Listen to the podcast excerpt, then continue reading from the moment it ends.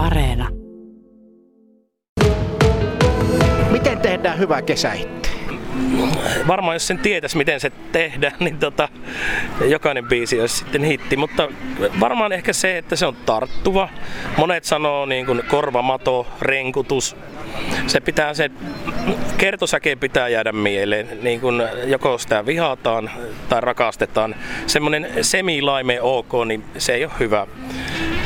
Mutta miten näkisit, jos vaikka mulla on kaksivuotias poika, niin hän laulaa aina kun teen biisiä niitä kertsiä, niin se on hyvä tämmöinen niin mittari. Jos, jos on tämmöinen lastenlaulutyylinen, niin silloin se on yleensä siinä on hittipotentiaalia. Sitten toki pitää siinä nyt vähän niin kuin kesästä, sen pitää olla mun mielestä iloinen. Kesä on ilosta aikaa, niin ei, ei voi olla mitään tämmöistä itkuvirttä. Ja totta kai sen pitää kertoa kesästä. Mä itse näen musiikin niin kuin aika pitkälle pään sisällä kuvina. Ja muistan, kun tein tätä kyseistä piilopaikkaa biisiä, se oli marraskuu.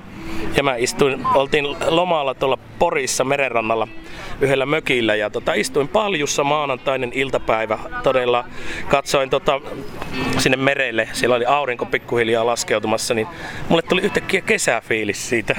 Mä näin niinku tuolla aivojen sisällä, että minkälainen fiilis olisi, jos nyt olisi kesää tässä. Ja sitten melodia alkoi soimaan päässä ja äkkiä vaan tota tallentamaan ja siitä se lähti. No siis minkälaista musiikkia, minkälaista tyylilajia sun mielestä hyvän kesähitin pitäisi sitten olla?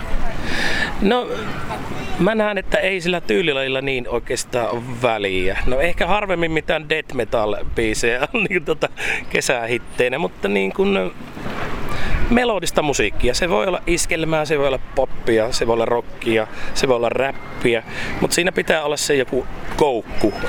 Yleensä kertosäkeessä on koukku, mikä jää päähän. Onko sun biisissä se koukku nimenomaan kertosää? No on, ja on siinä sitten muutakin. Tota, Tolson Janne Velhona teki aika hyviä sampleja. Sillä on alussa semmonen kuikan ujellusta muistuttava Katri Somerjoen laulu. Niin tota, tämmöisiä pikkukoukkuja. Eli niiden koukkujen tehtävä on niin kuin, että ne jää mieleen. Ne joko ärsyttää ihan hirveästi tai sitten niitä rakastaa. Tässä esimerkkinä mun biisissä niin tota, alun perin ei ollut semmoista niin kuin, uh, uh, uh, juttua. Ja sitten kun mä olin kotona sitä demoa pyörittänyt ja soitin tämän niin kuin valmiin tuotoksen eka kerran kotona, niin, niin kuin vanhempi poika sanoi, että tosi ärsyttävä se juttu. Mutta sitten kun se kuunteli muutaman kerran, että hei, tähän toimii. Eli koukku. Onko kesähitti laskelmoidumpi biisi kuin joku muu biisi?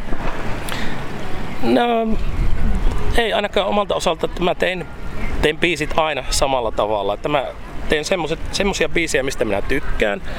Ja tota, mä oon aina rakastanut melodioita. Niin tota, ää, ei, ei mun mielestä se niin tarvi olla laskelmoitu. Mutta siis hyvä, hyvä kertsi, se toimii aina. Onko kesähitillä samanlainen elinkaari tulevaisuuteen kuin jollain toisella musalla? Onko kesähitit nopeammin semmoisia päiväperhoja, jotka tulee ja menee vai mitä? No kyllähän me kuunnellaan Danin kesäkatua vieläkin. No niin, ja tota, Popedan pitkä kuuma kesä on valittu, niin kun se oli jossain ala-asteella ollut suositumpi kuin Suvi Virsi. Eli tuohon voi vastata, että on ja ei. Sitten on tämmöisiä yhden äh, hitin ihmeitä, tämmöisiä, niitäkin on ollut paljon, mutta siihen ei voi vastata, että niin kuin aika näyttää.